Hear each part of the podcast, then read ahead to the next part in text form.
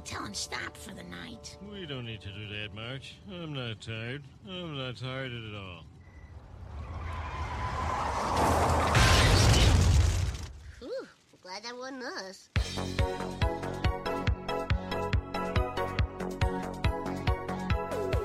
Welcome to Tripod, a podcast about cinema's unofficial trilogies, three films which are not linked by the usual elements like characters or plot, but instead are connected by a director or writer or actor, or sometimes much, much less. I'm Matt. I'm Tyrie. And today we're beginning Kevin Smith's Jersey trilogy with his 1994 indie cult classic, Clerks. Clerks. Some alliteration Yeah. to get started. Yeah. There's Cult not one, but two Clerks. of them. Yeah. There is, there's, as in, what do you mean? Oh, sorry. I forgot what alliteration was. Yeah, two C's. When you said clerks, I thought you meant plural. I'm an idiot. Don't, don't worry. Oh, well, now we got to start the whole thing do over again, again. Do it again. I'm sorry. Um, no, I thought you meant clerks as in like there's there's two of them. I was like, there's actually isn't there like three now? They just made a. They oh, made I meant there's like in the film that we watched, there's literally two clerks. ah, The two yes. main characters. Ah, ah, yes, of course. of course, yes. Yeah. Oh, it's so good to hear you in this headphones. Oh, yeah? Yeah, Oh, yeah, true. It is, it is nice. peek yeah. behind the looking glass. It's like you're literally. in- audience. it's like you're literally inside my head. inside my brain. No, it's Yeah. just we've uh, been recording the last few episodes with the mics working, but the headphones for some reason not. But now we're getting into the professional stuff. That Hmm. Yeah. took about that was our easily our quickest setup. yeah. It was about thirty seconds. Was it a fluke? We'll find out next week. Join us then. Um, how's your week been, Matty? just, just plugging the next episode before. Yeah, this one's garbage. Join us next week to hear the, sound the, quality. next one's going to be much better. We um, Yeah, how was what my week? My week Yeah. was good. I uh, yeah, it was it was nothing eventful. Um, how was yours? it was okay. It was all right. It's been a bit chaotic. I I I, It's been a uh, bit chaotic. I can tell you look like you look terrible. No, You look like dog shit. what was the chaos? Um, so almost right after we wrapped up our last recording on Once Upon a Time in, the, in America. I started a new job. I've been floating around doing a lot of odd jobs, um, and I started work as a driver for the Indian International Film Festival. Did you know that was on? I didn't even know it happened in Melbourne. Happens Uh, the same time as the Melbourne Film And Festival. potentially that's why I didn't know it was on because Yeah. uh, MIFF tends to take up a lot of brain space when it is on in Melbourne. Yeah, yeah, Um, yeah. But I mean, like, considering this was going on at the same time, man, there's a lot of pomp that goes on with this this festival. As Yeah. you can understand, it's a big deal. Yeah. Um, but like, yeah, the amount of like performance and, and stuff they have going on at the ceremonies, uh, it's just and the screenings, it's crazy. Where are the screenings? Just in just by because there's so Around many. Melbourne. So like the So many are taken up with MIFF though. Like, yeah, so that's many- true. These ones are mostly at Hoyts. They need like Oh, big really? Big, cinemas. big- yeah, right, yeah, right. Because you know we've got a big Indian audience here. Yeah. obviously. Um, they love those movies from Bollywood. Mm. Um, Are they like film festival y movies or are they like Bollywood cinema? Like are they? You know what I mean? Like you Mm. see a movie at MIFF and it t- tends to be pretty different to what you might see at a Hoyts normally, or is, are Mm. they just bringing the the latest Indian film of all kinds to to Melbourne? You know, that's a, a really good question, and way to go to like highlight my ignorance. I have no idea. I wasn't invited inside the cinema. I just had to wait outside in the What car. was so? What was your job? I was pretty much just a taxi driver. That was it. I just and like it was ama- It was scary how quickly like I like in ways turned into Travis Bickle. Like not in all the ways, obviously, Oh my god! because he's an all, he's like a terrible character. Who did you kill? But like just the way I just started like just my eyes would glaze over and I'd stare at things because I was working so late, waking up so early. so you were driving like all day. You pretty much driving or waiting, and you know, you know, you know, like you, you've worked many part-time jobs Mm. before. The, the worst part about work you don't like is when there's nothing to do. Mm. That's the most mind-numbing thing because you can't do anything else. Yeah, you got to get you, at least the work as a distraction if you're just waiting Yeah. around. It is like this exercise in mindfulness where it's like, okay, how do I stay sane when I can't? Like, you can only look at memes on your phone for so long until you lose your brain. Um, obviously, it was helpful in a way because I had, I did have a lot of downtime, which meant I was researching this. I spent a lot of time when I wasn't driving um, some of the guests at the festival. I was just listening to podcasts with Kevin Smith and some of the some of the cast from these movies, Yeah. some of the, the crew members, or I was just watching like behind the scenes footage on it. So I spent a lot of time doing that. But just to like paint a picture for you, my my first day started at like 9:30 p.m. and had a pick up at the airport. So I drove into the airport, whatever, and I had to drive a guest to the, their hotel, and then I had to drive all these festival workers just back to their houses, and I was up until 1 a.m. Oh my god. Got to got home at like 1.30 and then my first call was back at the airport at 6 a.m. So I got like four hours sleep, which is illegal. I think. And like, which, who in their right mind would want me driving them? If I've gotten four hours sleep, like I could just turn into Homer Simpson and just drift off. I think I'm just I'm like not tired. in my I'm not tired at all. That's the intro to this anyway- episode, by the way. It'll make no sense until now. Um, so I was like running on very little sleep, driving these guests around, and then like, the, I mean, the good thing is, is like, all right, you've got like a four-hour break, just chill out. I'm like, sweet, I'm just gonna sleep in my car. Yeah. because again, you can't really go home and just do regular stuff. Well, I didn't want to go home because if I went to sleep, I wasn't going to get back up.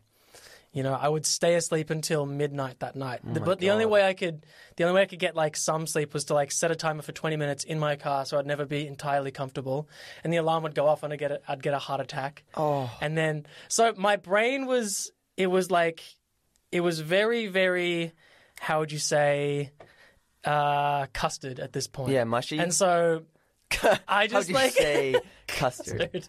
Even now I'm still recovering. Yeah. So like, as I'm watching all these, you know, listening to all these podcasts and watching all these like clips about Kevin Smith, I'm just losing my mind more and more, and I'm like entering the world of Clerks. Yeah. More and more. Like I'm listening that that second day after that four hours sleep, I worked until four a.m.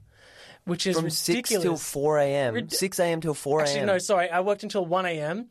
Then I had like the morning off the next day, then 4 a.m. Then that, that next night. So the third oh night was until 4 Oh So a.m. even, but even that second day, you worked from 6 a.m. to 1 a.m. You're nearly Yeah. 24 hours straight. It was crazy, and I, I got pretty grumpy towards the end. But I was like, I have to stay professional for the guests. So you would basically the job was picking get, like guests up, like actors, Yeah. Bollywood actors up from the airport, driving them to their screenings, driving them driving them to hotels. actors and, and you're crew part of like a fleet and- of drivers doing this. Yeah, and they had a whole bunch of people, and I guess that because because these are like huge Indian celebrities, they wanted, um, I guess they wanted just like white drivers because we had no recognition of them because you know Yeah, yeah, yeah. to be fair, we're quite ignorant of that entire like world of cinema, and it's a huge, it's a huge deal. Yeah, no, we that's don't really fair. like focus in on.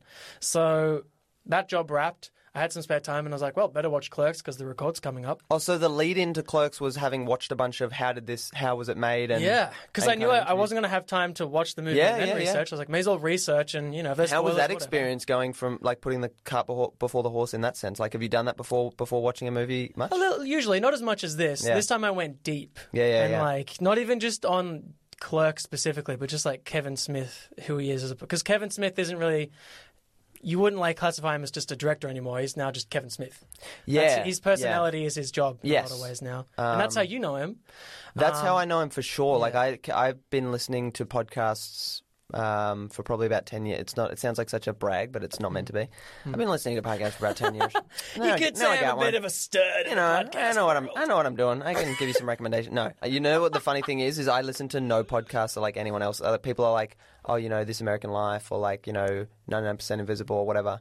I don't know And, any um, of those ones. Well, they're like the big kind of uh, cultural science, kind of political, kind of Oh. whatever. okay. And I'm like, uh, no, I just listen to like dumb movie podcasts, and now I'm adding to that that that slurry with my own.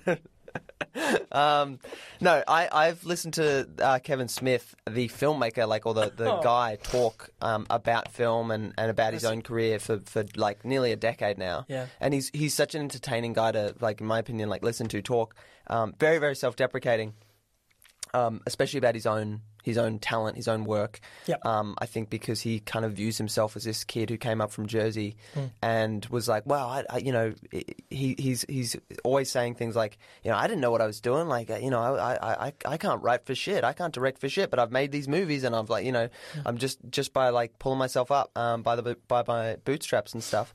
Um, so yeah, going into this was interesting because I knew so much about the guy, and and I loved hearing him. I love hearing him talk about film and about pop culture and all that stuff. But I had never actually watched any of his movies. Yeah, Um, you were completely blind to the, the actual work. Yeah, and and uh, it was it was yeah, it was an interesting it was an interesting thing going in there watching it from that perspective because Um, he he was such he's so he's been so influential in, in terms of like talking about like creativity and like being young and like going for things and writing and just making things. It's like knowing about Citizen Kane as a film student and then finally watching it. Yeah. Like you hear about it all the time and you're like, fine, I'm finally getting around to seeing it, which I haven't done. Maybe one day. Um, well, I but did that literally at this film school. Like, Oh, that really? Was, that Oh, was the experience of being wow. like, I should really watch that movie. Apparently, it's pretty good. Yeah, it's pretty good. Yeah, yeah, To close the book on this whole this whole driving thing. yeah. So, like I said, my brain was custard, and I was completely immersed in the world of Clerks and Kevin Smith at this point. Like, Mm. I lived and breathed it. You know, um, it's all I could think of until Were there just any? Can I ask? Were there any shifts that you picked up that you weren't actually yours, and you were just like, you know, sitting in the car, just like, I'm not even supposed to be here today. I think we were doing that because I ended up hanging out with my brother, who, like I, I mentioned to you earlier, he got roped into this work as well. Yeah. So we would just, like taxi drivers in the 70s, we would just like, when we had a big break, we'd find a spot, Oh, we'd grab a coffee or like a sandwich, and we'd just sit down and just shoot the breeze Did like you take hours. up smoking for just this week alone and then give it up? That's what everyone said. They were like, this is why, this is when you pick up smoking. Yeah, I'm yeah, like, yeah.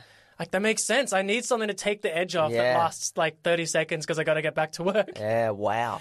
Um, yeah, man. So to close the book on the whole thing, I was I was in this world, and then last night, I've mentioned to you that over the last couple of weeks, I've been watching this um, anime, this TV series called Berserk.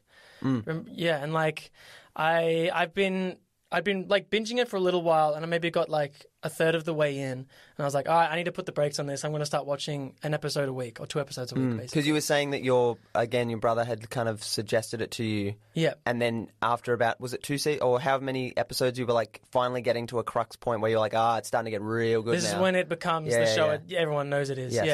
Yeah. Um, and yeah, that was starting to happen. I was like, I but and you, you've mentioned it before. It's better to like, it's better to watch a show a week. You know, otherwise binging it, you feel like a pig. You feel like you've just eaten an entire box of like favorites or something like that. It is. I, I I'm a massive advocate for the for the one or two a week. So I was thing. doing that and loving it because that meant it's you know it's great having a north star on the horizon to look forward to. Yeah. Oh yes, Yeah, I get yeah. to watch this Yep. this week. Um, finally, I did one of those. Usually, when I get towards the end of a season, I'm like, all right, double bill because this I have to finish this now. I had Mm. three more episodes left last night. I was watching it, and it like I was warned so, so many times. I won't describe what Berserk's about or anything like that. People can just look it up.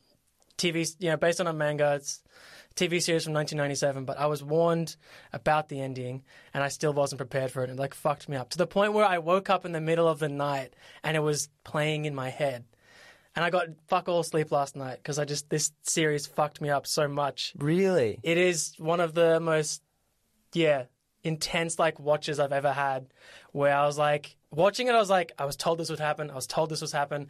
This is, I know this is, I know this is meant to like fuck me up, and I was still like, man, this is fucking me up. Can I can I without Really? giving away anything like can you describe the? I, well, I've, I've already said too much. No. well, I, well, I've said too much. Um, because I remember watching, like, for example, um, the scene in Breaking Bad where Hank um, fights the two twins in the car park. Yep.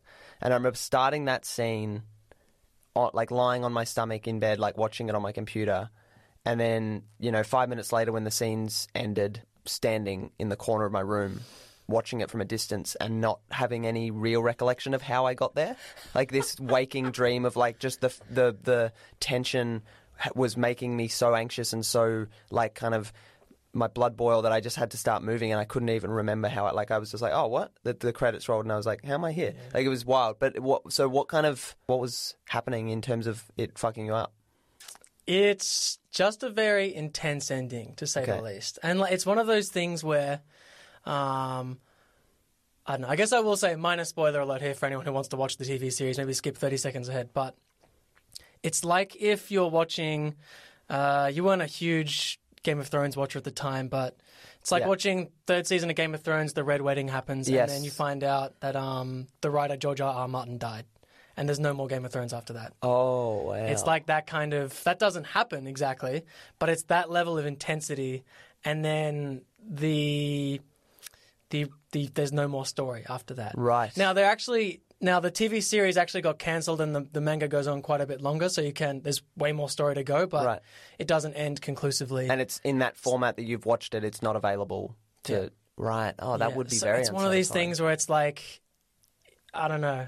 Uh, it it feels again. I knew this would happen. Did it leave on That's a thing. was, um, It sounds like a stupid question now, but it, did it leave you on a cliffhanger? It leaves on a cliffhanger. Yeah, right. Yeah, And it's, like it's like well, it's like the Twin Peaks ending even. Yeah, in a way. okay. Uh, another minor spoiler. Sorry, Twin Peaks. or like uh, or like the the classic ending to the Sheriff Woody series that was introduced in Toy Story 2. Will Woody make it over the ravine uh, to the to save uh, like Stinky Pete in the mine or whatever it is? That kind of thing. yeah, it's almost. You know what? I'm I'm not. I'm gonna say it. It was more intense than that. Yeah, right. wow. yeah. I'm like Whoa. even you know. Whoa. Uh, we got to take a short break. minor spoiler for Breaking Bad season, whatever the hell. It's like imagine if like Hank read that book Oh. that um you then- know that gives away who then- Walter White and then- is, and and, then Vince. Gilligan says, "No, you know what? Fuck it, I quit." Oh, damn. that. Yeah, yeah, yeah. It was like that. Now I kind of have to read the books in a way because I'm like I can't end on that note. Yeah. I Well, have has to, has, keep has. Taz has anyone that has watched it read those and they do they have they like have they said A friend of mine had. I'm in a I'm in a group chat with some friends and like Hmm. and Tasman's one of them. Um, but this friend was like, "Yeah, I've read the manga and yeah, it was, it's awesome." Hmm. Um, Tasman he didn't want to read because you know it's manga's going for so long. There's Hmm. like nine volumes and they're all like a thousand pages each. Uh, he was like, I wasn't going to read that, so I just went through the wiki and just read the lore and got my fill that way. Yeah, right. But yeah, Oof. I mean, series are hard enough when they end when the creator intends them to end. yeah, Um, yeah. Because like, is it going to be a good one? Is it going to be? a yeah, but when they end like that, that's that's brutal. But anyway, Clerks, Clerks. Clerks, 1994. Clerks has a kind of an open-ended ending. Like you don't really get the resolution of like you get the resolution of the of um, the character kind of somewhat bettering himself or learning a little bit about himself, but he doesn't necessarily like we don't see him enact any of that. Yeah, we don't think anything's going to change. It, Mm. it, this to me felt like um, a, a black and white feature length episode of um, Seinfeld in a lot of ways. Not like tonally, but just in terms of like it's a it's a movie about nothing really. Just Yeah. a day in the life of these two schlubs Yeah. As they just amble through life and get bombarded with whatever life has to throw at them, basically. Just Well, annoying customers, Yeah. um, weird and wacky people who just walk in and out, and Mm. that's pretty much it. Pretty much, and the reason, like, we can get into the kind of story and, and the the plot and also how it was made and things like that. But the one of the things that rung out to me when I was listening to um, an interview with Smith earlier was that the movie, the reason it kind of hit the way it did in the '90s um, was because it was one of the first pieces of film in America, at least, that spoke to this like kind of generation of kids who were working these dead end jobs, um, dealing with you know customer service, you know working retail, not really having much hope for the future. Very kind of '90s nihilism, you know, like um, it's it's a yeah a movie about a guy who just kind of doesn't have many prospects, um, or at least like. I don't know. It's kind of thrown back at his face by his friend, being like, "You just take it, like you just you don't actually stand up for yourself, man," kind of thing. Like, um, Yeah, but I I, think yeah, yeah. It, it spoke to an audience that were kind of working these shitty jobs, had this kind of negative attitude about their future, um, and as a result, kind of, and also was like it, it, it had it featured kids or teenagers or you know young adults speaking how how people spoke, you know, being crass, being crude, rude, Yeah, having the Um, filter taken off, which yeah. is refreshing to see. um, and I think so. It was like it felt very, very real, Mm. um, which is why I think it was like plastered over. It was one of those kind of pulp fictiony posters back in the day where it was like it was very cool to have it like in your dorm room or you know on your on your bedroom wall kind of thing. Like Yeah. um, this kind of underground cult film. Um, what are your general thoughts on the movie? You've had a, you've had a watch. Is it a thumbs up, a thumbs down? How many um, stars? out of it's five? it's almost like impossible to say, uh, or how many stars? I don't know. I don't know. It's it's stars. You don't have to do stars. But I, it's it's what do you, how kind do you of feel? It's really hard to say because it it does like Kevin Smith himself describes this thing as like his film school. Like he just wanted to be a filmmaker, and so the plan was to make this film so that it would get picked up, and so he could get money to make the next one. Like it was very much like a I'm just going to write a script that I think is funny, that I think reflects what my life is like at the moment, um, and just make it so that I can start making more. You know. Um, And so- could you could you find much on his writing process when he was writing the script? Because I found a lot about him making the movie, but not about him actually writing it. Yeah, I was trying Sounds like it was just him in a room for like a week or something like Probably, that. Probably, yeah. And I was I, what what I was interested in is trying to find out whether he, any of the scenes were pulled from his real experience working behind Mm. that that store. Because the crazy thing is that that is the actual store that he worked at on the Yeah. on the day. Like he, this film was filmed over 21 nights, Yeah, and by the day by day he was working there as a clerk. Yeah, Um, so very personal, very like um, uh, like ve- very much a film that was kind of uh, in his brain, in his heart, that he kind of you know was just like I'm gonna write what I know. This is what I live. You know, this is a day in the life of just living this um, dead end job and kind of um, wanting more. Um, But yeah, I, I don't know. I, I thought it was fine. Like I didn't love it, didn't hate it. Um, I thought it was just a really interesting thing to watch, having known so much about Smith himself, and also just watching it as a thing where I was like, well, this was just this this I, I didn't take it too seriously in a sense. It was just like this is just Smith doing this so that he can do more and just have fun making film. Because he says that when he was he loved never never before had he um, known or loved himself more than when he was making it. Like he was like, I found what I meant to be. He he he he um he compares it to when his brother came out.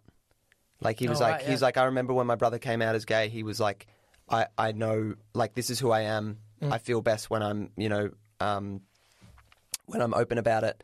And he was like, I had the same experience when I was like, I'm a filmmaker. You Mm. know, like I this is what I do, or this is this is this is what I have to be. Um, so it was interesting just watching it and enjoying it from that perspective. This, the, it's like you said, it's not. There's not like a story to it really. Hmm. Um, it's just about these two guys living this strange black and white life. yeah. It's almost, it almost bless you. It almost feels like vignettes. Um, Yeah, yeah, day in the life of, and um, you've actually touched on something I wanted to bring up because I, yeah, I feel pretty similar. I liked the movie. Um, it's one of those things where, again, because I watched so much of, so I listened and learned so much about Kevin Smith's story making this thing, and I've just known Kevin Smith for so long. I was a huge fan of Jay and Silent Bob Strike Back, and still am. In in a lot of ways, I've been watching a lot of clips from that movie and going, it holds hmm. up in ways. Hmm. Um, but it was it was like watching. This might sound pretentious, I don't know, but it was like watching a movie that a friend made, and like you don't want to knock it. You're like, oh, yeah. well, you fucking no, made no, it, man. Exactly, exactly. Yeah. You made it, and it was your process. Like, I, yeah, it was exactly Yeah. right. It was And- it, and he talks about it in the same way, where mm. he knocks it, but it's also like he talks about it like it's something that he made that he's very proud of. Like, like Yeah. you have a friend who's like, uh, who makes you a birthday cake, and it's a shitty cake, and it doesn't look very good. And it tastes okay, but you're like, well, you made it. That's awesome. Like, Nah, if you make like, me a shit birthday cake, I'll let you know. I've made you Matt, many. this sucks. Why figs every year with you? Oh, they're good. Figs and nuts, mate. Come on. Well, what I wanted to They're from Mum's tree. what I wanted to ask was, is it right to? Is it possible to watch a movie in a vacuum? Like, let's say you knew nothing about the making of this movie. Let's say I knew nothing about the making of this movie, or Kevin Smith for that matter. Um, would you be as fair to this movie as you are now? No. Yeah, Definitely not. But if like, I didn't know Kevin Smith, Yeah. and if I didn't know he made it, and if I didn't know how he talks about Mm. it and his relationship to it, um, I think I would have found it a little bit boring. A little Mm. bit like the, the the the interest that I was getting in it was. I mean, fair, to be fair, the dialogue is great. I like. I kind of like the way it was filmed. It was very interesting. That's like, what everyone says. Yeah. Every like in every review, there's always well, the dialogue's very good. Well, it's good and it's bad in some. Like it's, Yeah. I, I like listening to the discuss. Like the, the it's very Seinfeld esque in that way. The Yeah, discussions they're they have, the conversations. Yeah, Yeah, yeah, yeah, but they, yeah. Mm. but yet there's still like a rhythm. There's still like a um a pattern or like a, a satisfying kind of There is rhythm to it. Yeah, definitely. it's um, lyrical almost. like yeah, bouncing so- back off each other, repeating each other. Sometimes. yeah. So there's there's like you know um. In the same way that some Tarantino dialogue is like that, like the the Star Mm. Wars scene where they talk about the Death Star reminds me of like the cheeseburger scene in Yes. in Pulp Fiction. So it's like, yeah, yeah, um, but it's it's it's not it's fun to watch in that sense. Um, but I definitely most of my enjoyment from this was gotten out of the fact that I was like, I love Kevin Smith. This is my ch- I, I, this is cool that I get to watch. Like that's what's cool about film is like you get to watch someone's you get to see someone's process or someone's work, someone's creative like result. Um, from when they first started, like so, the thing that started their career, it's still there for you to watch in the same form that it was when, when they when they released it. Um, so you get to see all that and see all the the greatness Mm. and see all the like you know things that didn't go too well Mm. or maybe that they don't like themselves or that were clearly like budgetary constraints things like that it's like a, it was a really interesting watch from that perspective for sure Mm. Yeah. and Yeah, nice, a nice change from the last few movies we watched as well Yeah, it is a definite change. Yeah, um, no cowboys. what do you think Um, yeah, I think you need it, it- you need context to go along with co- context is important to the content for sure.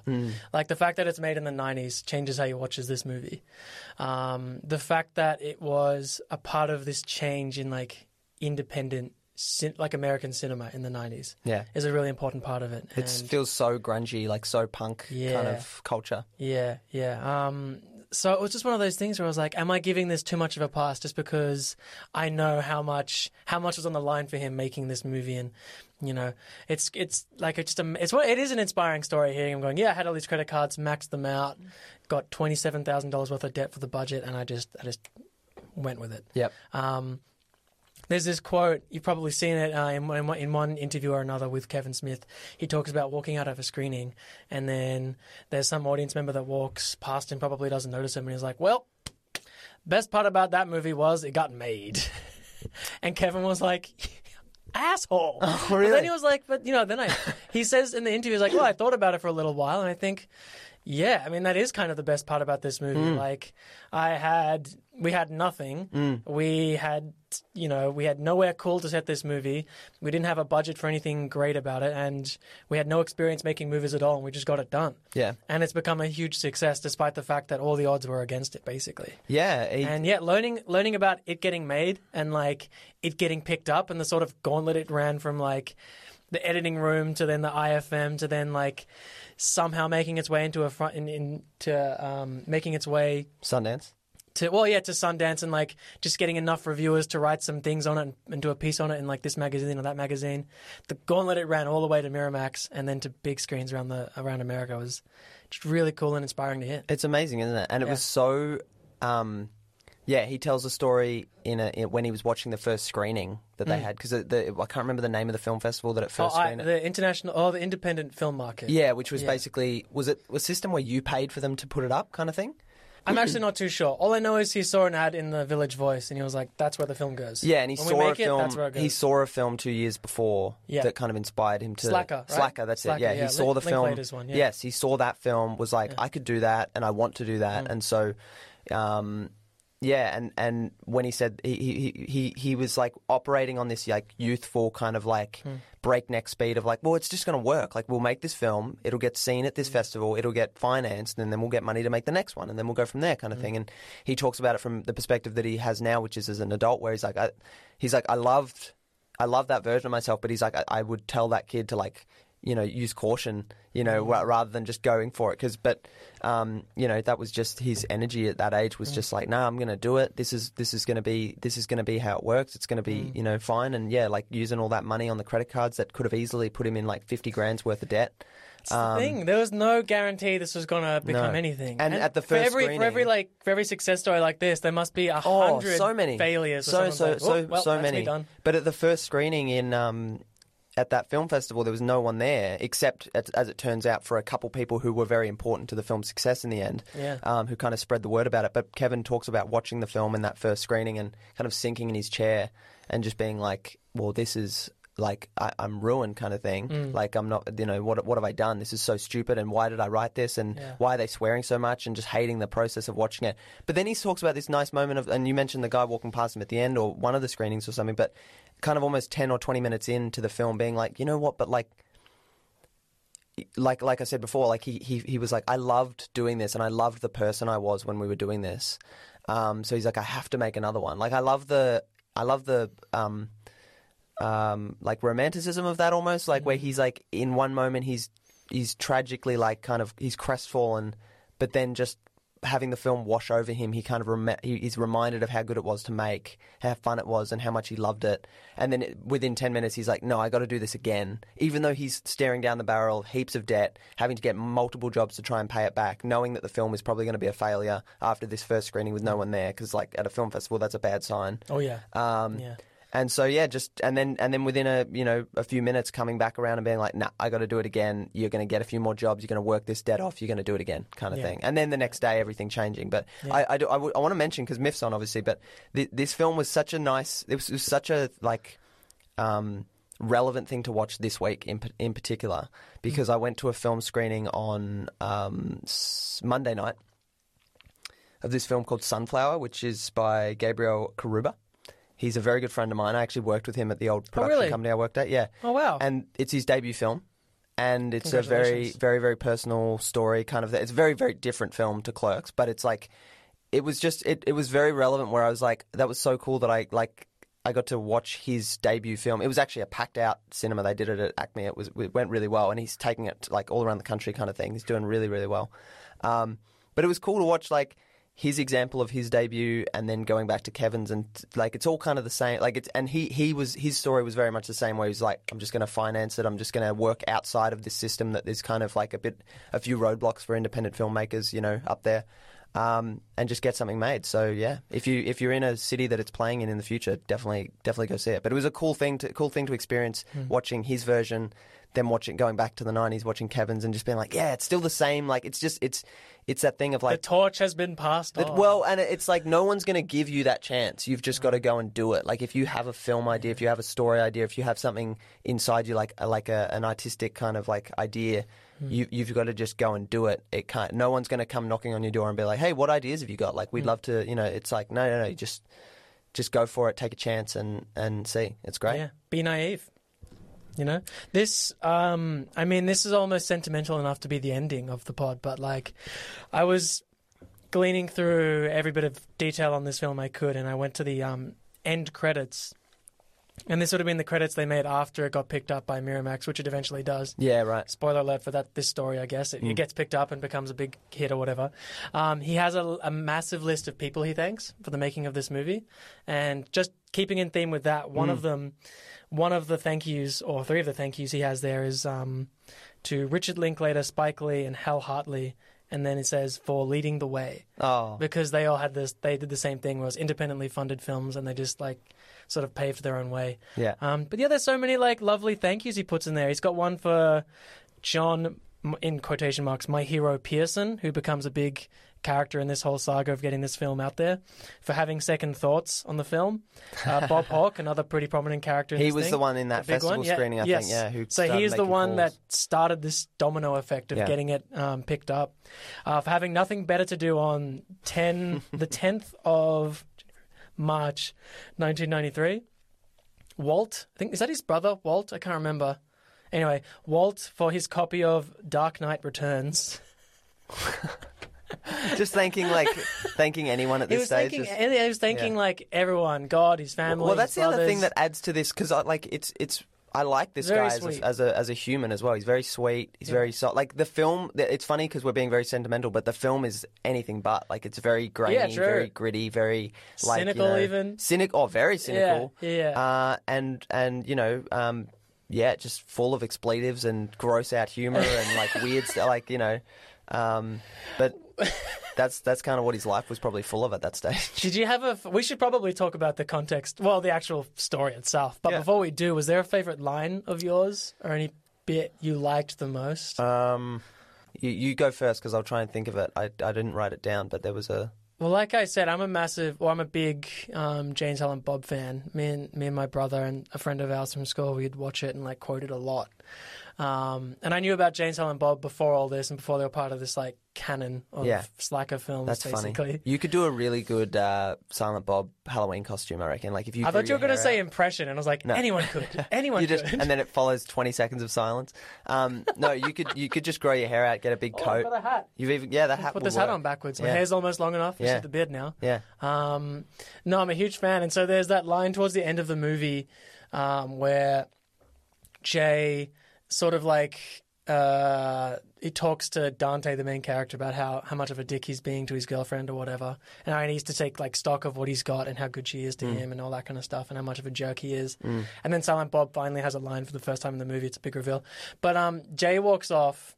And the reason Jay walks off and Silent Bob has the line is because Jay, Jason Mewes, the actor, he could never nail the last line because he's not an actor. He's just he's just a friend of. He was um, just Kevin's bestie, yeah. And he couldn't nail the line for the life of them. They only had like enough film for like one or two takes. And like, oh, you know what?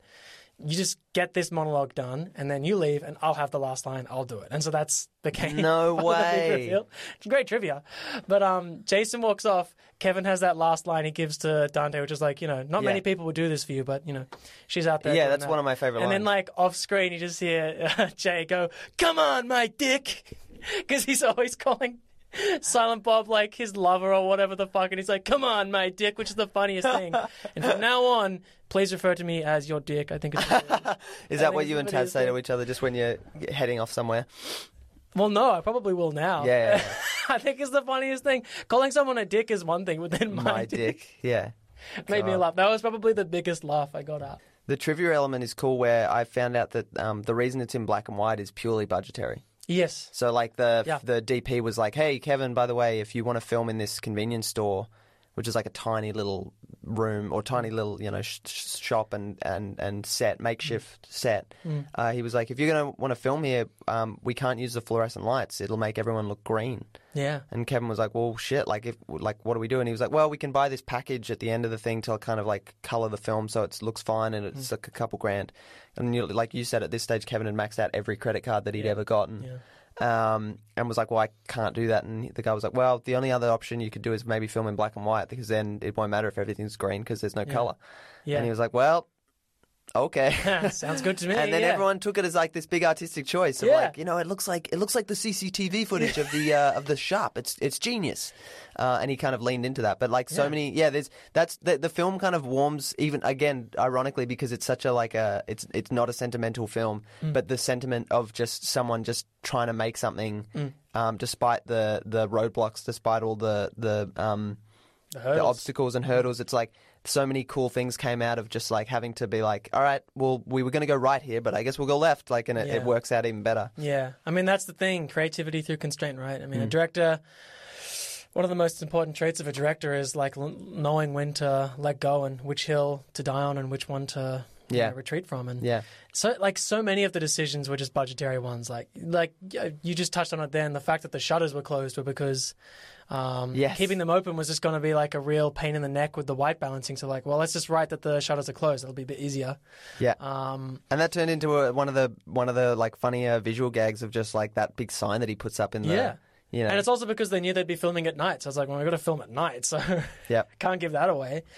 Uh, and we, we talked about this last time in either well, one of the Leone movies where it's like, this could be something he deliberately did, or it could be me just like squaring a circle. I don't know. Um, the author is dead, as they say at this point, and we can interpret it Yeah. any way we wish. um, yeah, what's this movie about? We, uh, we, we, I mean, there's really not much plot to talk about, but like, like you said I think it's setting, right? What's the setting? Where are we?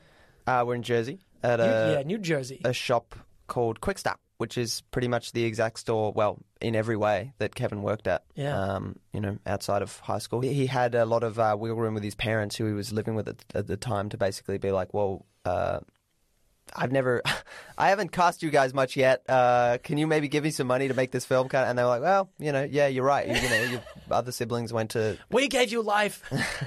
it's it's it stars Brian O'Halloran as Dante, Dante Hicks, who is our main character through this through this this this sort of slice of life, and he's joined by this guy Jeff Anderson, who plays Randall, which was which was Kevin's.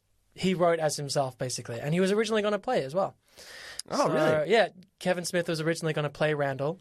Um, but Jeff, Now I can't remember Jeff's relationship to Kevin and the gang as they were setting up to film this thing. But Jeff just auditioned as a gag. So like, man, this looks fun. I want to give it a try.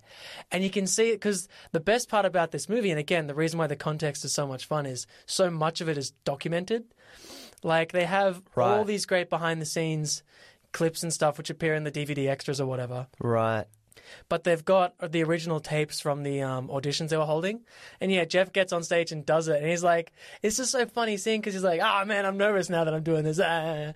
But like Kevin realized at some point, all right, I'm already biting off way more than I can chew here with or, with, with trying to direct a movie Mm. with zero experience. I don't think I can try and act in it as well. That's just way too much. So I'm not going to act anymore. But it means we'll need to find it. We'll need to find a Randall. Yeah. And after they saw Jeff's you know audition, they were like, "Sweet, he, that's him. He's he's Randall." And he was like hesitant. He was like, you, "I don't know, man. I've never acted before, and I know how much this is costing you, and I don't want to be the one responsible for like you going, you know." This thing fucking up and you losing all your money on it. So Yeah, please right. don't, yeah, don't hedge your bets. Just don't put it on me. And he's like, no, no, no, you'll be perfect. You'll be fine. You'll be fine. And yeah, he got cast. That's Um, so funny. Brian O'Halloran was wasn't the first pick for um, Dante either. They had another guy. Um, I forget the actor's name. I don't have it here, but he ends up playing the, the, the trainer, the jerk or the jock. Oh, really? Yeah, so he was originally in front to play Dante, and again in the in the uh-huh. rehearsal tapes they have of him, Yeah. he's playing Dante exactly like that. Really? And Kevin in the behind the scenes is like, yeah, well, he was kind of playing him like the Fonz. I, I just didn't think it was going to work because Dante was meant to be a schlub. He was Yeah, meant to yeah, be yeah. this- I think you that know, Brian not a O'Halloran is a better choice for that role, just in Yeah. terms of like the way he holds himself, probably. Brian, and he's got a he's got an interesting. He's got such a fun story as well. I, I was listening to an interview with him. Um, uh, so he auditioned late. He'd completely forgotten about it. He had another like uh, play on. And he was like, "Oh fuck, that's right. There was a film happening here. I should, I should really audition for it. What do I need to do?" And he was like, "Oh, I got to prepare a monologue, whatever." And he does it and everything. And in this interview he does with Kevin Smith, many, many, many years later down the track, they're just talking, and he's like, "Yeah, so my dad's Irish and everything, and yada yada yada. He, we immigrated to America New Jersey and everything, yada yada yada." Um, apparently, Brian and his dad were, um, what's the word I'm looking for? Not hustlers. Maybe it is hustlers. They were they were like pool sharks, and they'd go to like these Oh, yeah. they'd go to like these con pool men dens almost. or whatever, and they'd con people. That's what they do. Whoa, Is because what? apparently Brian was really good at pool, and so his dad would like go up to like randoms in the bar and go, "Hey, do you reckon my boy can like play at pool?" And they'd put down a fifty or whatever, and he'd play, and he'd play really shitty and make really dumb mistakes to the point where like he wouldn't like chalk up the cue or anything. He'd like miss easy shots, and then like. After they'd lose, they'd lose the money and be like, "Eh, Dad, I'm so sorry. I fucked up." He's like, Oh, my that's boys- okay, boy. That's We'll okay, boy." the farm. It's like it'd be like, oh, I'm s- my boy's really upset. Do you reckon you could give him another go just to cheer him up, just so he can have a better shot? And the guy, they're like, well, double or nothing. What do you say? The guys are like, the guys like, oh, okay, all right, well, that sounds fine by me. Easy money for us. Yeah, right? yeah, yeah. They play again. He'd lose the second game, but he'd do a little bit better, but like still fuck up, just so like he feels better. You know, he's Yeah, like, yeah, oh, yeah. I feel better now, but I'm shitty. He's like, oh well, you know, what do you say, triple or nothing, huh? And the guys would be like, fuck, man, this is easy money at this Yeah, point. yeah. And then he'd just like clean up afterwards what? They'd like, all right, this is going to be easy, and then he'd just like just knock them all down and be like, yeah, sweet. Wow. And then they'd rake in like two hundred and fifty dollars or something a night, and it was just what Brian calls like his dad's beer money, and like some some some pocket change for Brian to buy like Star Wars figurines or something That's like that, hilarious. which is crazy. And then Kevin's like, that should be a movie. And he's like, yeah, maybe it's not too late. Maybe I'll do that. And then it If became. you're listening the- to this, Brian, yeah, turn it into a movie. Sounds great. Well, I mean, it kind of became the color of money. Oh. Is that the one with Tom Cruise and uh, Yeah, Tom, fucking Tom Cruise and the really Butch great. Cassidy, what's his yeah, name? yeah, yeah. Why Um, am I blanking on his name? oh goddamn! Um, Ah, it's like my mum's favorite actor. we know movies, we know actors too. I'm not typing. This is not the sound of me typing. Oh, they won't hear this. It's The Color of Magic, 2008, with David Jason and Sean Astin. No, oh, Color of uh, Color of Money. there's actually a movie called The Color of Magic. Yes. and you know, And then also, Astin's in it. wait, is it? There's a nine. There's a 2009 version of The Color of Money, which is Chris Tarrant and Millie Clodd. Chris Tarrant, I think, that is the original host of Millionaire. God damn it! I He met him has a once. fucking. He has ranch dressing. Paul Newman. That's it. I was just literally quoting that bit from The Simpsons in my head, where that farm was like, "Oh no." Paul Newman's gonna have my legs broke, but it wasn't Yeah, Paul, Paul- Newman. It was just Oh, like yeah, X. yeah, it was like, oh no, X will have my legs broke. I'm like, damn it, what was it? Anyway, so really cool, really cool story from Brian O'Halloran there. Um, Yeah, this is literally fast Eddie. Fast Eddie Felson teaches a cocky, and then it and then my internet broke. Uh, that's a weird synopsis. My internet broke. What does that even mean? Fast Eddie Fal- uh, F- Felson teaches a cocky but immensely talented protege the ropes of pool hustling, which in turn inspires him to make an unlikely comeback. oh boy! Oh boy! Yeah, I I thought about going full, um, full. Uh, Leprechaun. no, James Coburn with that one, but I Oh, that's okay. We'll play another game of pool. you know what? Anyway, um, Clerks. Clerks back back on track with Clerks. Well, so he yeah, like like we mentioned, he he didn't know really what he wanted to do with his life, but then he saw this ad in the village. He, he liked movies and pop culture and, and comic books, hmm. obviously, and he saw this ad in the Village Voice that said eight month film course. You can do it in one year. You can fast track your way to getting in the, into the movie business, basically. And he was like, "Sweet, that's what I do. I do that." He signs up. I don't know where it is in relation to New Jersey or whatever. But I think it was in Canada, right? Like it was quite. A, I think Really? it was. I think so. Yeah. holy shit! Well, anyway, he hikes all the way up to you know that uni where he starts doing this course, and he meets a lot of the collaborators that will join him for Clerks. Okay. Maybe I'm wrong. most importantly, Scott Mosier, who becomes the producer of the film. They become fast friends. Um, he, they both loved Slacker when it came out, which I think was '93. Um, they both loved that movie, especially well, especially Kevin Smith. And then Kevin was really inspired by this article by Peter Broderick in um, this filmmaking magazine. I think it was I think it was literally called Filmmaker Magazine. Um, but it was about how to budget a no budget film. Mm-hmm. And he has three examples from who are the guys he uses here? I've got it literally here. So Kevin was really inspired by this this article from this filmmaker magazine. Uh, this article by Peter Broderick, which was about how to budget a low budget film, feature film. Um, and it included the budgets of these three directors um, and these three films Nick Gomez's Laws of Gravity, Gregg Araki's The Living End, Robert Rodriguez's El Mariachi, which we will cover on this podcast. Oh, Yeah. is that with Antonio Banderas? This one isn't, but I think, I believe, if I'm not mistaken, the sequel to El Mariachi is pretty much a remake of El Mariachi, which is like, this is what I can do with zero money, and this is what I can do with money. Yeah. So it's it's like The Evil Dead. It's like similar to The Evil Dead, where it's like it's a remake, right. but this is what I really wanted to do if I had the Ah, actual it. interesting. Um, this again, we tou- I touched on this just before. These three films are pretty pivotal in like independent uh, U.S. cinema at the time because before then, the idea of making an independent hit under you know one to three million dollars was pretty rare. It would mm. happen every every once in a while. And be like, well, that was a fluke. Mm. You know, it's, it's bound to happen every once in a while. Doesn't mean anything. But these films, all made within nine months of each other, mm. all under fifty thousand dollars, and all went on to become big hits. And it was sort of proof that yeah, you can make a big hit with under hundred thousand dollars. Um, and it, it sets a precedent. Yeah, it kind of changes like- the industry a bit, doesn't it? It does, yeah. And it's like, you, okay, you're not going to make Batman money, Mm. but you know, dollars for donuts, you're going to have a better cost to profit ratio Yeah. for sure. Because if you can make a movie for, in in the case of Clerks, twenty seven thousand dollars, Mm. and you make, you know, three point two million dollars.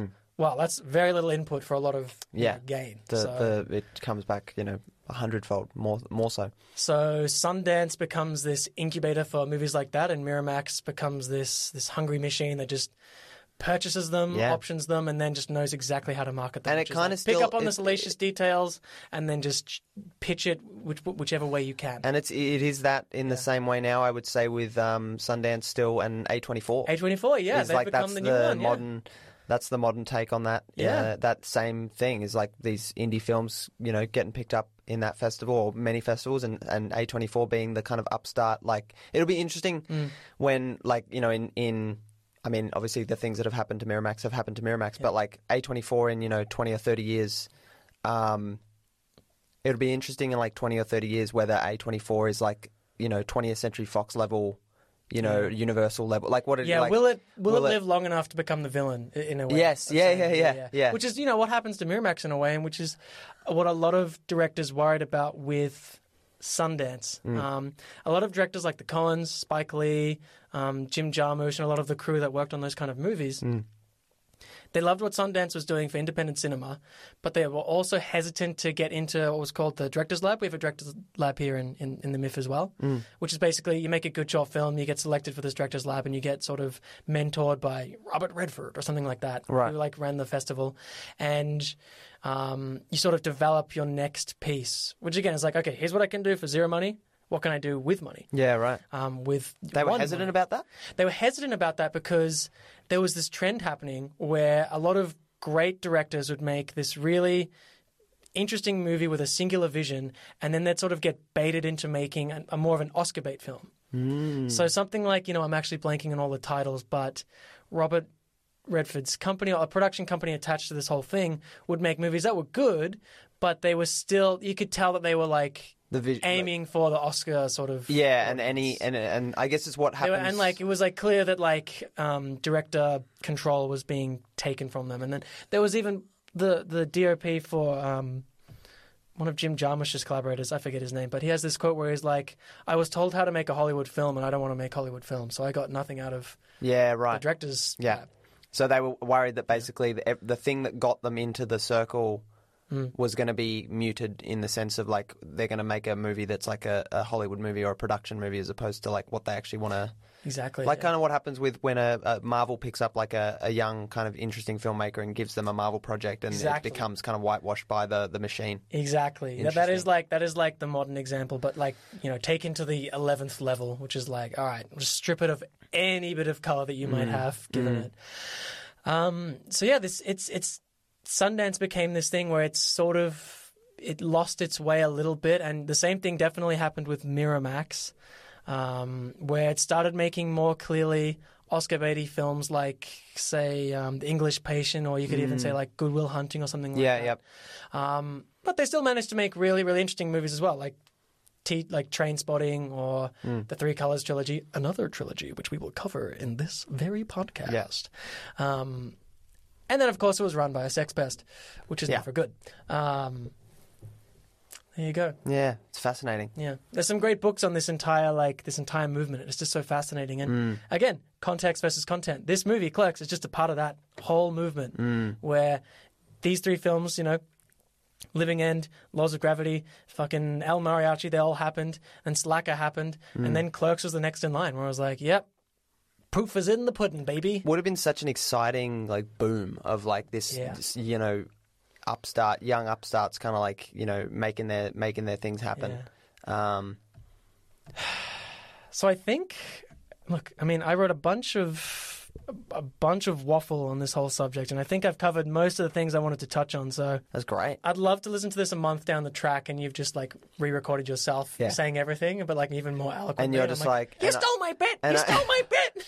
and i've recorded i've rec- somehow got recordings of you being like oh wow i didn't know that at all i'm so dumb yeah, after it's like, "Hey, Tyrie, can you just record something for me? Just say you're a dumbass." Oh, yeah, sure, Matt, I can do sure that for you. so you're uneducated What's See? this for? What's this for again? Oh, No, no, nothing. no, just no. you know, no, no. hey, hey, hey get over it don't don't jerk me around here, fella. don't jerk me around fella Um, but yeah, such a cool, such a cool period in time. Mm. All right. Um, good year for movies as well. 1994. I had I had to get the I had to get like a, a Letterboxd list up and can you can you give me me here. can you give me descriptions of them and i'll see if i can guess them okay, what kind of descriptions do you need? like really Tell me. vague ones because I feel like if you give me too much, it'll be easy. But like maybe like maybe like an actor that was in them, or like the like a genre. a genre. Okay. I don't know. Um, I'm looking at a. I'm looking at. a This might be a fun game that we play during some episodes. No, no. Uh, yeah, I'm maybe. not a quiz master. Um, I'm just trying to think what. Okay, so every every first year film student's favorite movie. Pulp Fiction. Yeah. Yep. That 1994. Um, Ding. basketball documentary, I think. Basketball documentary. Yep, Hoop Dreams. yep. That's another ding. Um, it's the top of my Coen's list. Oh, um, Hudsucker. Yep. Yeah, another I only know that because I looked at your list on Letterboxd the other day. I mentioned this is the first part of a trilogy I just mentioned. Oh, It's a color. it's a what? It's a color. It's a color. Um, Yeah.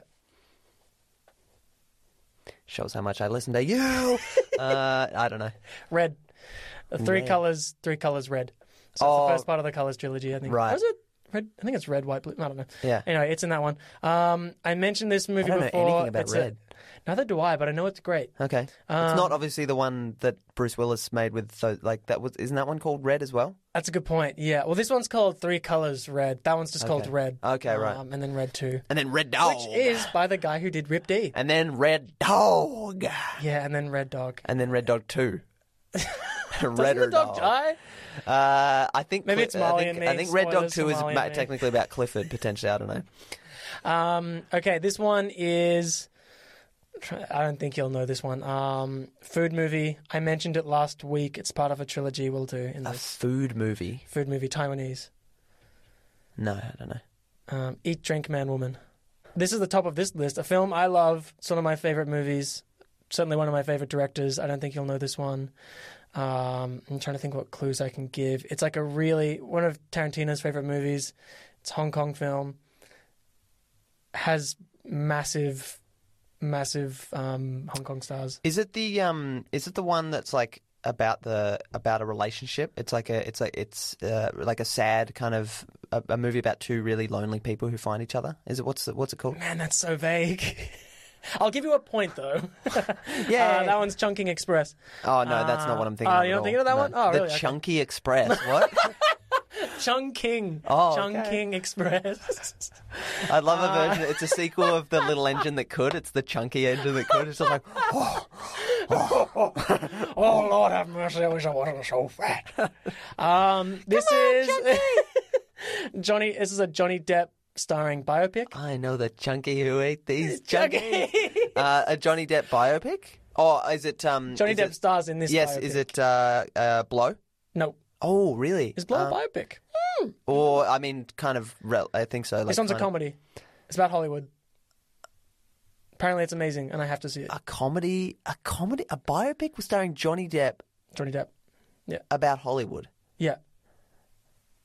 Hollywood director.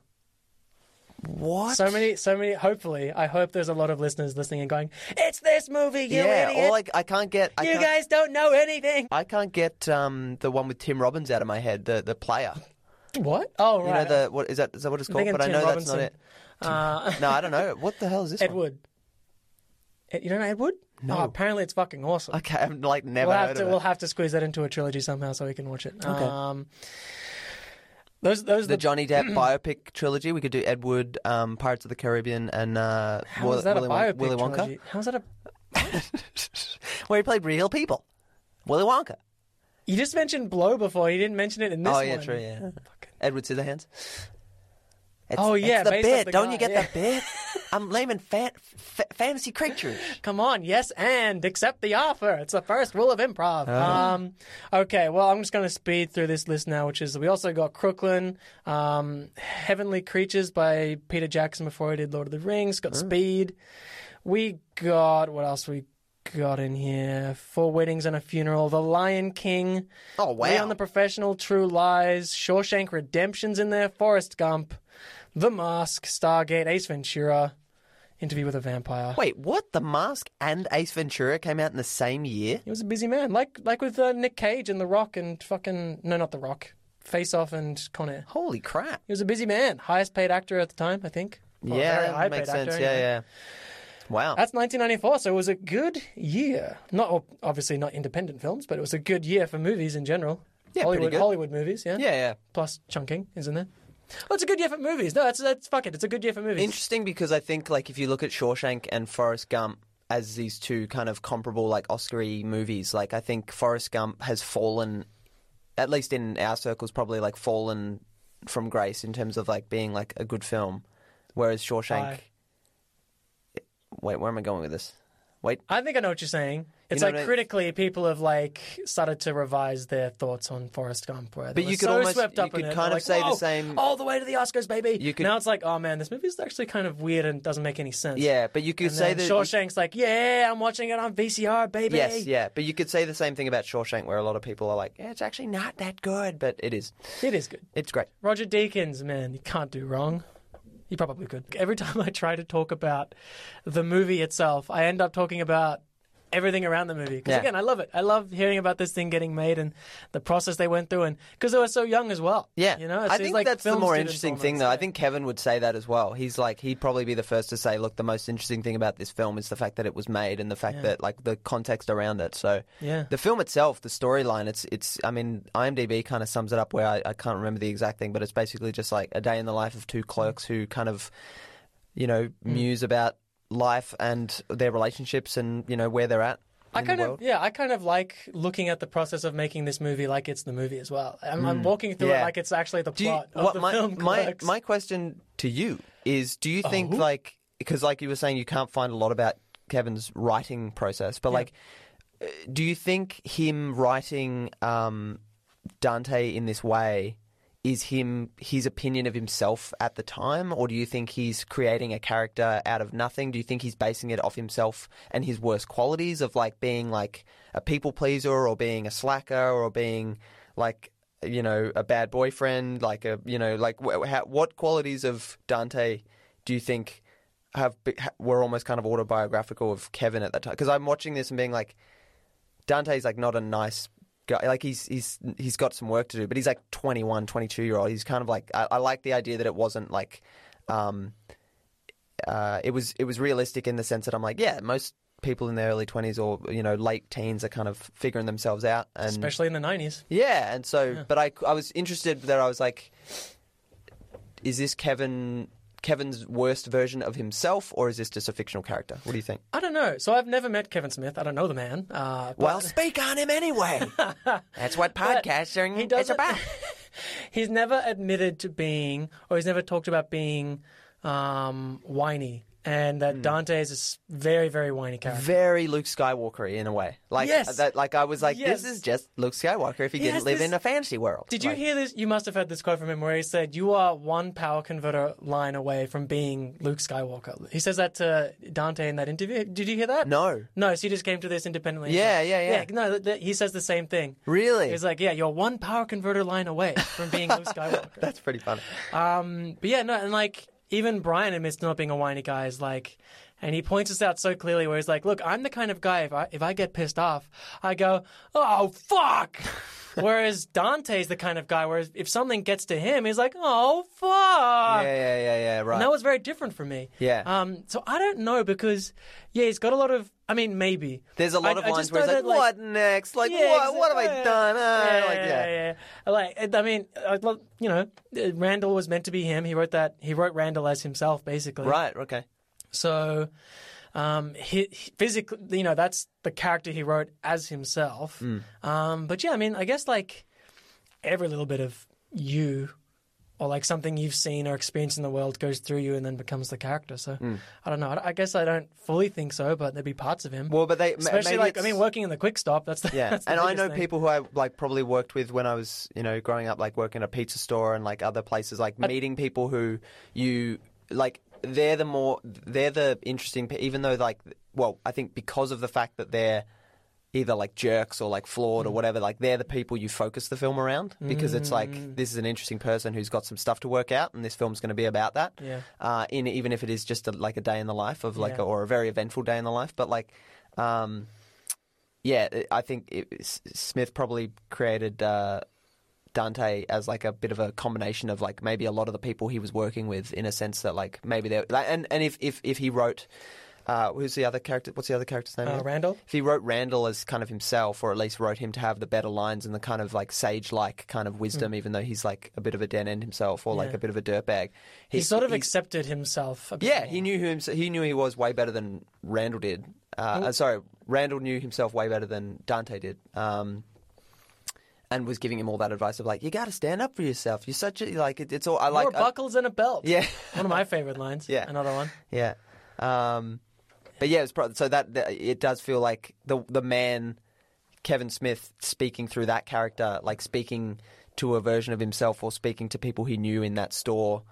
Um, of being like, "Hey, stop complaining. Like you're you're you're just as you're just as bad as the people you're complaining about, or you're you know you've got to you've got to fix your own problems rather than just kind of wallow in it. You know? Yeah, yeah, Yeah. I mean, maybe he was in that state at uh, film school. Maybe he had these kind of conversations with Scott before he decided, all right, let's make the movie. Yeah, yeah. It Could have been that. I tell you what, I know he had that conversation about contractors on the Death Star, which is hilarious. It's a great, it's a great conversation. Like it was a real conversation. yeah, I know he's had he'd have those kind of conversations with. "Oh, Yeah. you know, they would have killed innocent people in that thing. Um, but I don't know which side of the conversation he'd be on. Uh, like if he was the one sparking that one, or just like kind of debating with another guy. Yeah, I'll put it to you like that. yeah. Um, so yeah, he's at he's at uni, meets Scott, and he decides instead of spending an extra five thousand or whatever on my second semester, I'm going to put it towards the film. Mm. And so he drops out, he heads back home, and they start, you know, sort of inspired by that article. They're like, let's try and just start funding stuff, the budgetary one. the budgetary one. Yeah.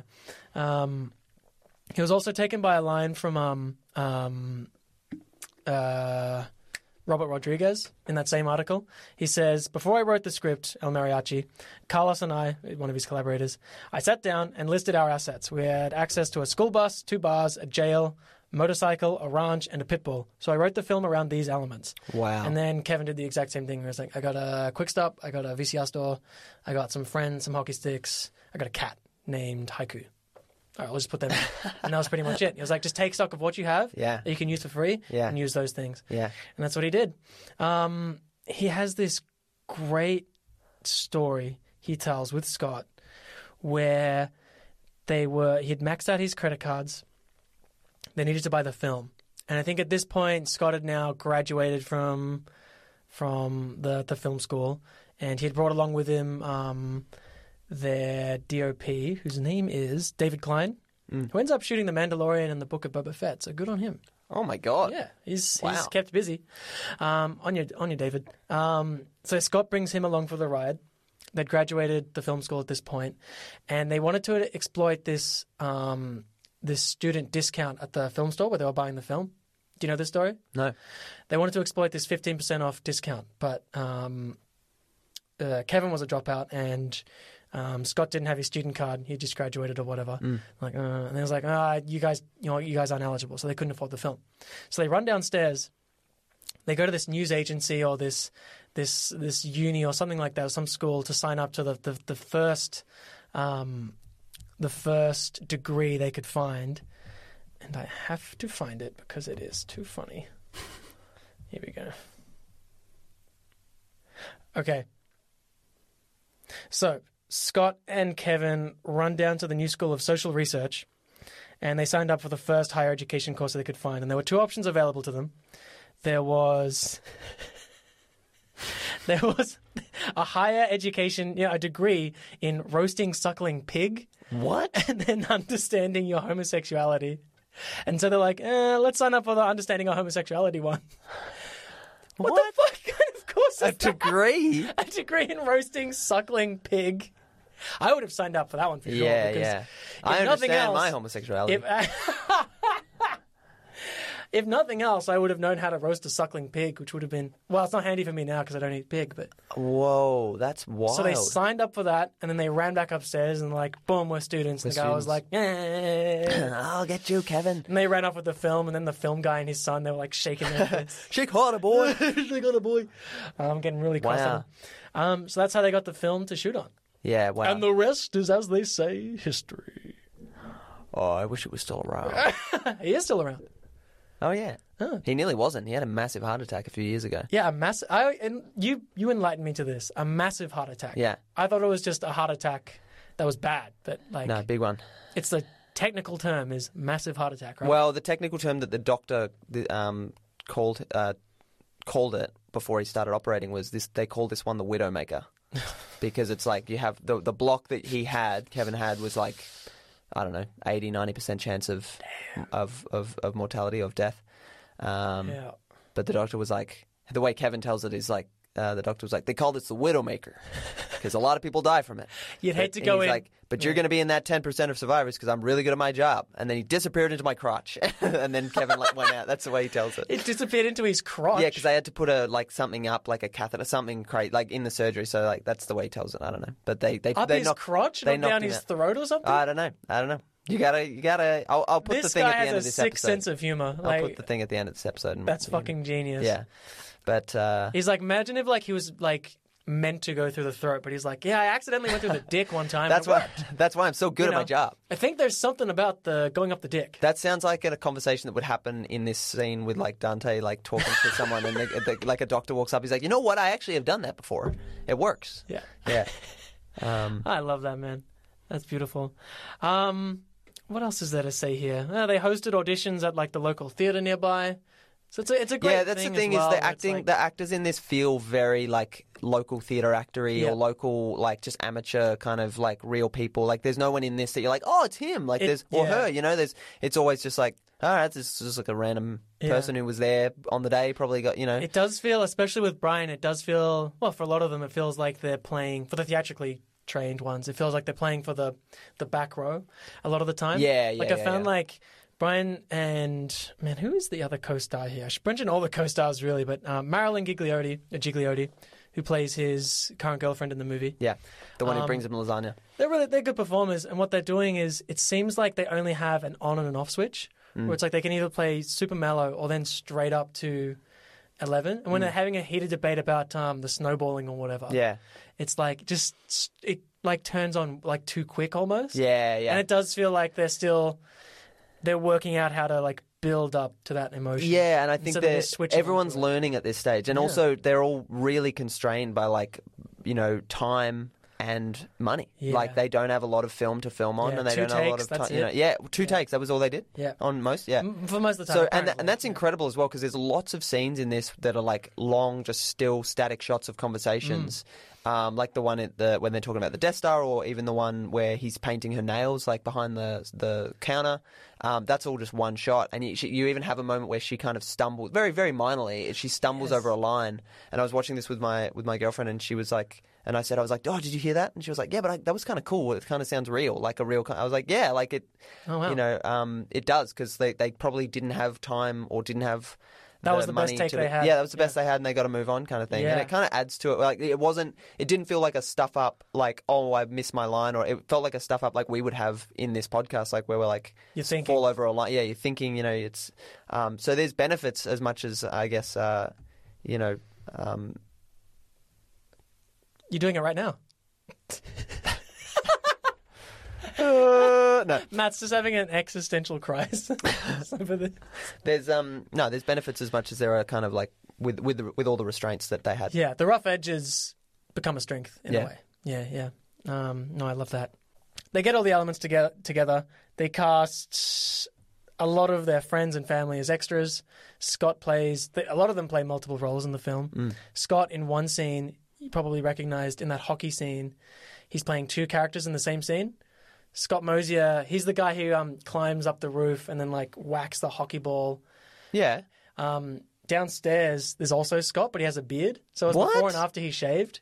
Yeah, yeah, yeah. So I that- did not notice when that they're at looking all. when they're looking down, he's like they're like shut up, and then the guy downstairs is like "Ugh." That's that's him? Scott. Yeah, yeah, yeah. They, he looks pretty different, doesn't he? That's insane. but it's like you know hat, glasses, and then just a beard, and then that's all it was. Wow. And obviously, you know, filming on sh- shitty like black and white yeah, film. yeah, yeah. It's this film is Disguises so gritty. Like This is the it's- thing, like trying to make a cheap film these days is almost trickier in a way because we have these really affordable, There's but no excuse beautiful to make it look- cameras. yeah, yeah, yeah. And it's like you can see everything, and you're like, man, this looks shit. We need to like Yeah. rub some Vaseline on the lens. Yeah, something because like it that. because it looks so good, it looks crap because it's Yeah. meant. Yeah, exactly. I mean, I was saying, I, I was I was kind of marveling at the fact that uh, they're, they're not comparable in the sense of like budget or obviously story or anything like that. But like the fact that this came out after Jurassic Park, like a year after or so, is pretty wild. Or the same year, or whatever it was. Like it's Oh yeah, you're right. Yeah, Yeah. 1993. yeah. Yeah. it's pretty wild. Like because you think of that as like a timeless, like still looks good today. Mm.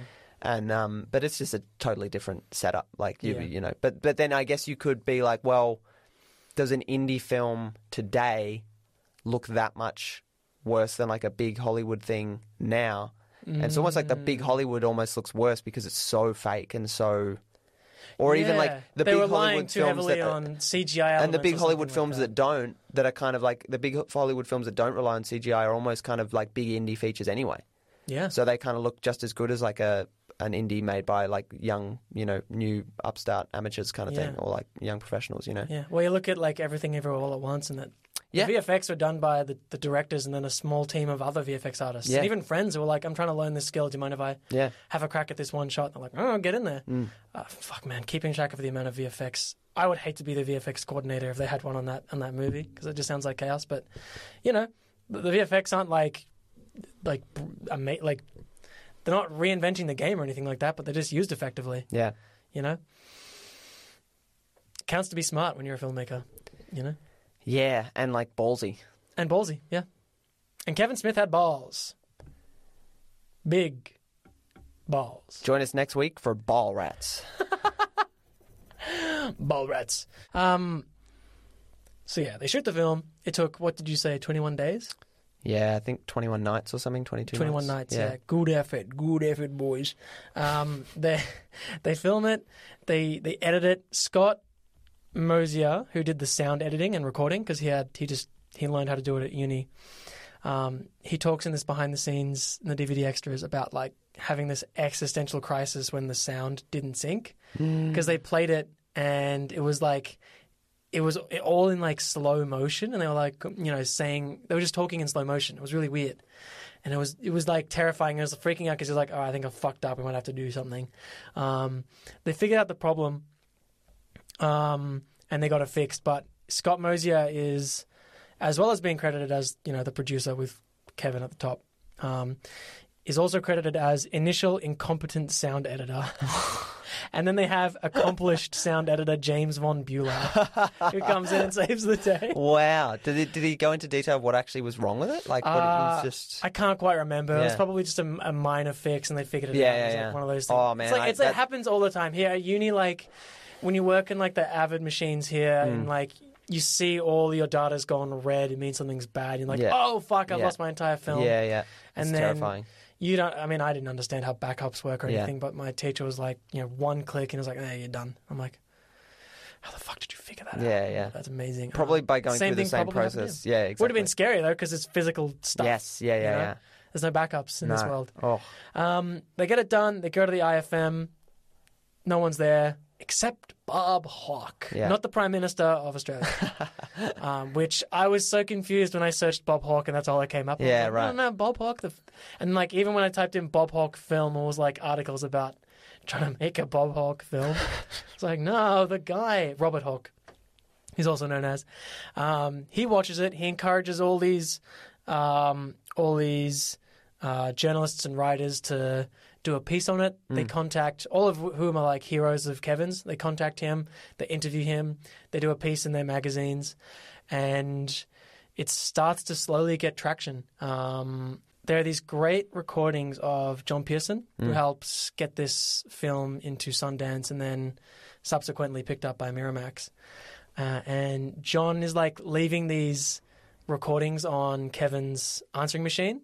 And he still has them, and they're, they're included in the DVD extras. It's so cool to hear them because it's like him. He sounds like a he sounds like a really straight laced professional guy. He like pick up the phone, the the tape will start. And he's like, "Kevin, John Pierson here, uh, Saturday twentieth, nineteen ninety four.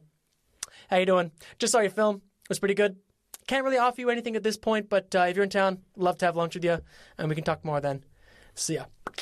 It hangs up, and then the next time it's and like with every with every call he gives him, he's getting more and more like excited about the film. Where he's like, "Kevin, John Pierson, Monday, twenty first.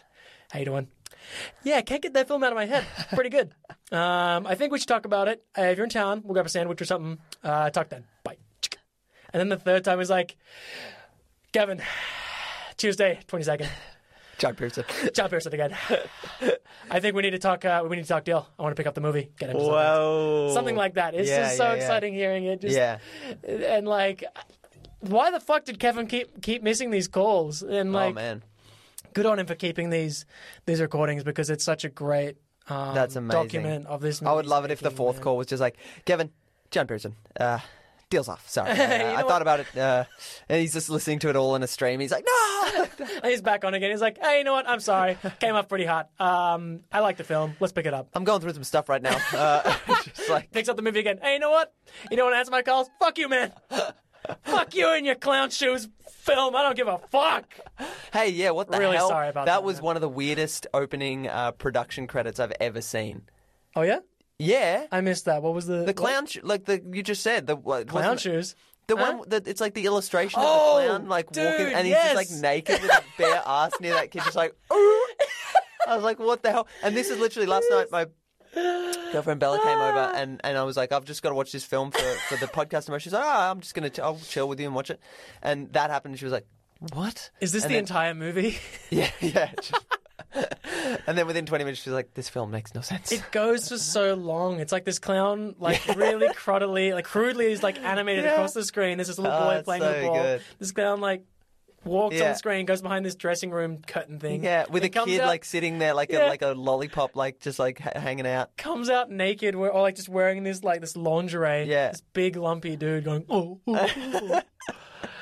Yeah. yeah. that was that's up there with one of the weirdest like production. Definitely. I was like, is this film, uh, is this the film? Like, it was very, because it went so long. Interesting, Yeah. bold, Yeah. bold. Yeah. Um, even the opening when he falls out of the closet. You know the story behind that.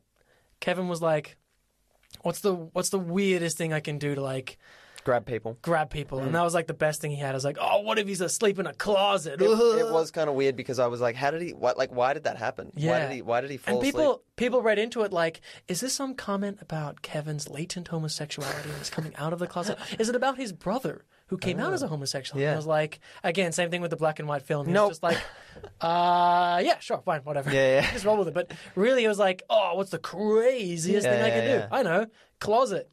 And now looking back on it, he's like, man, that's the best I had. Oh well, it worked. It worked.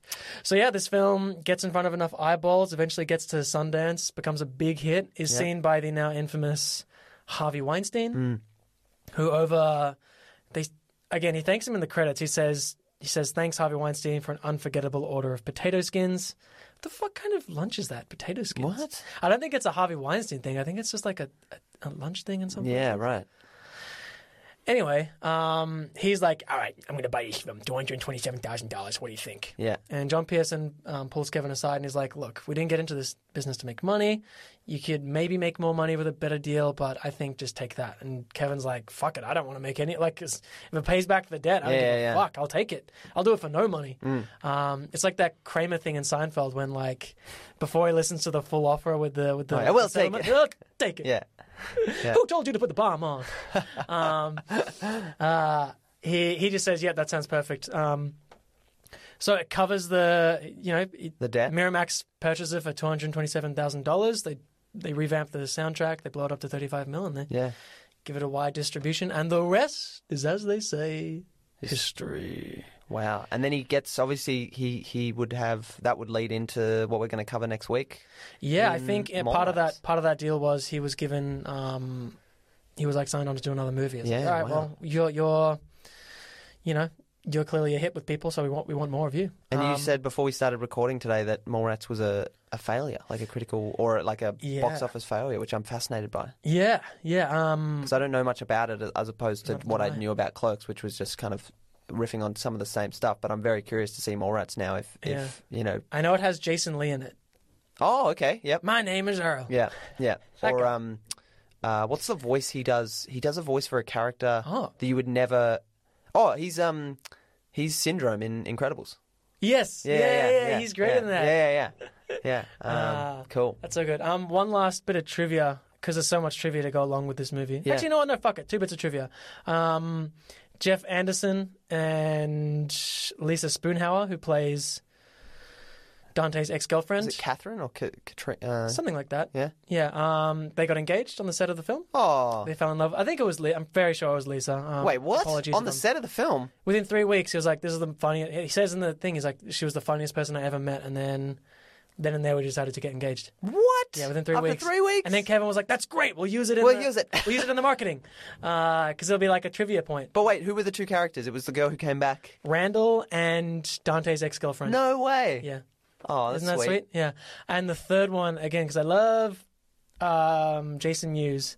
Part of my research for this film was listening to this like six part podcast called Jay and Silent Bob Get Old, and it's really it's just a massive um, what in the last episode what Kevin calls um, a way of holding Jason accountable because um, he had like this massive struggle with addiction throughout his entire life. Where it was, like, addicted to like heroin and oxycontin and uh, Valium, I think, or just a whole bunch of like really nasty drugs, and like constantly um, being a threat to himself and sometimes to others in ways.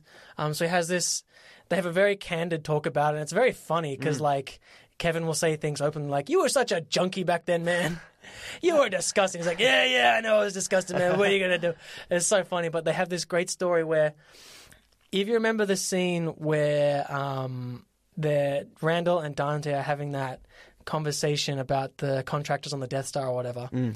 and he's like, you know, they killed innocent contractors back then, and then that blue collar guy walks on and he Mm. yeah. talks about and being the a- whole time Jay is eating a like a like Twinkie. Jay is like stealing some Twinkies in the background.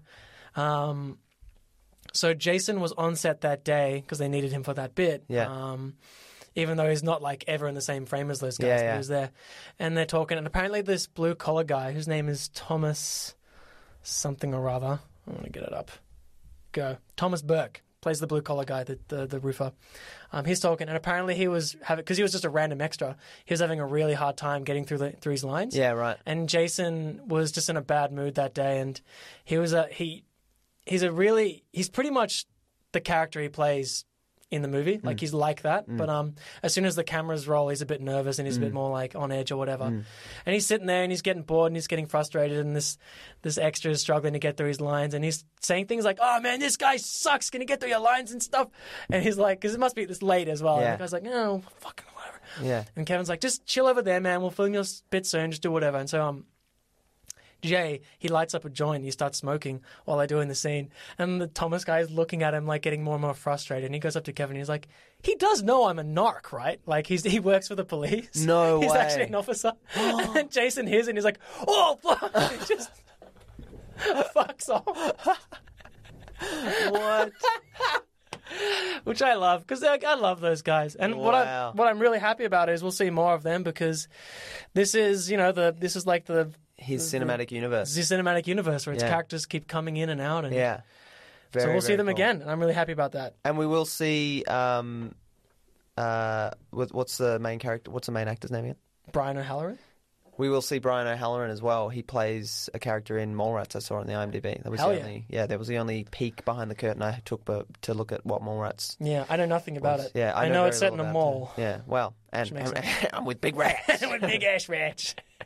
That's one of the funniest things. This is so it's kind of relevant because it's kind of Star Wars like adjacent. But like I, I heard someone um, on a podcast talking about how they always loved in in um, A New Hope where it goes in is the, New Hope is the cantina scene, right? That's the that's Yeah, yeah, yeah, you got that, yeah. And it kind of you know is panning over the the characters and it's like clearly like a lot of like imagination and all this wonderful stuff has gone into it with these designers. And you know like it's this guy was talking about on this podcast where he's like I always love that scene because it's like you know you got this wonderful alien and you got one next to it and then you got the Wookiee and you got this and then and then if you if you look closely sitting at the edge of the bar just like nursing a drink it's just like it's just a big rat He's like, I love the idea that Lucas is like kind of pitching the idea, and he's like, "Here's what I want. I want this alien. I want him to be from this fantastical planet. Then I want this this other thing. I want this, this and then, and then just a big rat, like, Yeah, big old rat. Oh, it's like an Earth rat, but just huge, sitting on the like. Oh, it was very funny. was it Jim Henson who did those? Uh, No, probably, yeah, so. probably. I don't know. It is maybe it was- rated. that This is all we got. Yeah, this is all we Get a got. We got this old Ah. character Ratty that we uh, we never pulled out for the Muppets. You can use that. Yeah, I don't know. Um, yeah, well, rats next stuff. week. Uh, Final thoughts on Clerks. What do you think? what do you know? What do you think? Um, yeah, it's like a feature length episode of Seinfeld. I enjoyed it for what it was. I think I can understand why this film hit so much harder in the 90s for a lot of people out there. I thought it was okay. It's Yeah. definitely some stuff that's dated. Yeah. It's definitely rough around the edges and not in a charming way, but in a, oh man, it And doesn't in really work. in that way, I'm really curious to see the next few films that he up, made yeah. because yeah, it's like it, this was always the intent for him was like I'm going to make Clerks so I can make something else and uh, and learn from it. So curi- curious to see it and uh, and also to dig into the history like you did so expertly today and find out like why did it not? Why was it not so much of a critical success?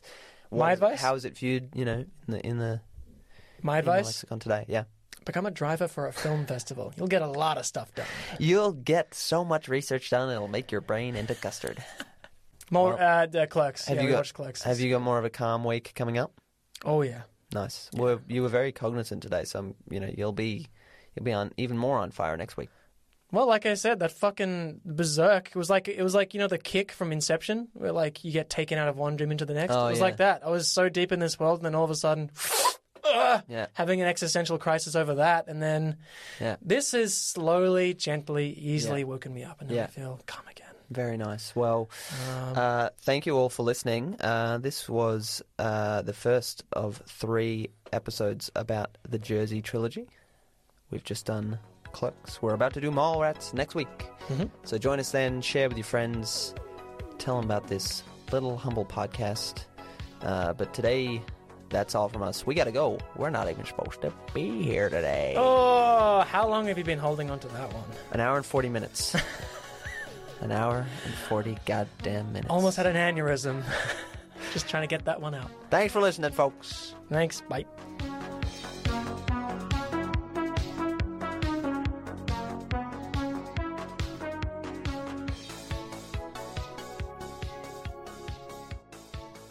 Got to the ER, and this dude, Dr. Leidenheim, dude who saves my life. I hadn't met him until that moment, right? Now I want to marry him. This guy comes into the room, into the ER, and he goes, Hey, how are you? And I was like, Oh, I can't catch my breath. And he goes, That's because you're having a massive heart attack. And that's the first time anyone told me that. And I was like, No, this can't be. I said, Doc, honestly, I just smoked too much weed this morning. That's what this is. Did you And he- really think you were just too high? I honestly thought I was too high. I'd smoked like a bunch of weed that day because I was doing the shows, and I smoked a joint right before the show, and I got off stage, and all of a sudden I had a heart attack. So they take me up to the OR. I'm in my underwear, and I get in. The Dr. Leidenheim goes, "Why is he in his underwear?" And the guy who's supposed to shave me, he was just like, "He won't take them off. He's afraid." And I start talking to the doc. I was like, "Look, doc, I got body shame issues, and my junk is small." He goes, "We ain't got time for this." Woo! Takes my underwear off me.